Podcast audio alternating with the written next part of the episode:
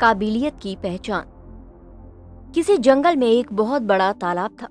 तालाब के पास एक बगीचा था जिसमें अनेक प्रकार के पेड़ पौधे लगे थे। दूर दूर से लोग वहाँ आते और बगीचे की तारीफ़ करते। गुलाब के पेड़ पे लगा पत्ता हर रोज लोगों को आते जाते और फूलों की तारीफ़ करते देखता। उसे लगता कि हो सकता है कि एक दिन कोई उसकी भी तारीफ़ करे। पर जब काफ़ी दिन बीत जाने के बाद भी किसी ने उसकी तारीफ़ नहीं की तो वो काफ़ी हीन महसूस करने लगा। उसके अंदर तरह तरह के विचार आने लगे। सभी लोग गुलाब और अन्य फूलों की तारीफ़ करते नहीं, थकते पर मुझे कोई देखता तक नहीं। शायद मेरा जीवन किसी काम का नहीं। कहा ये खूबसूरत फूल और कहा मैं? और ऐसे विचार सोचकर वो पत्ता काफ़ी उदास रहने लगा। दिन यूँ ही बीत रहे थे कि एक दिन जंगल में बड़ी ज़ोर ज़ोर से हवा चलने लगी और देखते देखते उसने आंधी का रूप ले लिया।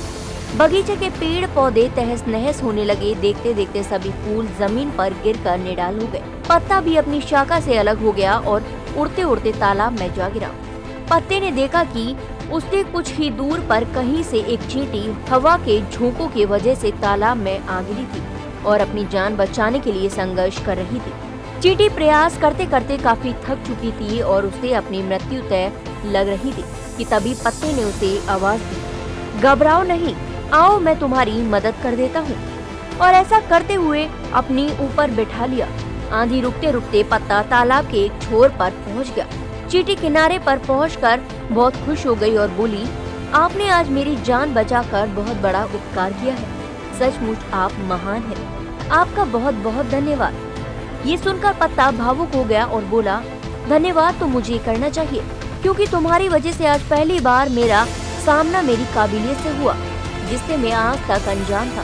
आज पहली बार मैंने अपने जीवन के मकसद और अपनी ताकत को पहचान पाया है। तो मित्रों, ठीक इसी तरह ईश्वर ने हम सभी को अनोखी शक्तियाँ दी हैं। कई बार हम खुद अपनी काबिलियत से अनजान होते हैं और समय आने पर हमें इसका पता चलता है। हमें इस बात को समझना चाहिए कि किसी एक काम में सफल होने का मतलब हमेशा के लिए अयोग होना नहीं है। खुद की काबिलियत को पहचान कर आप वह काम कर सकते हैं जो आज तक किसी ने नहीं किया है। और दोस्तों, आज की इस कहानी से यही सीख मिलती है। उम्मीद करती हूँ आज की मेरी ये कहानी आपको पसंद आई होगी। अगर पसंद आई है तो मेरे चैनल को ज़रूर फॉलो करें। इसके साथ ही इस कहानी को ज़्यादा से ज़्यादा लाइक, शेयर एंड कमेंट करें।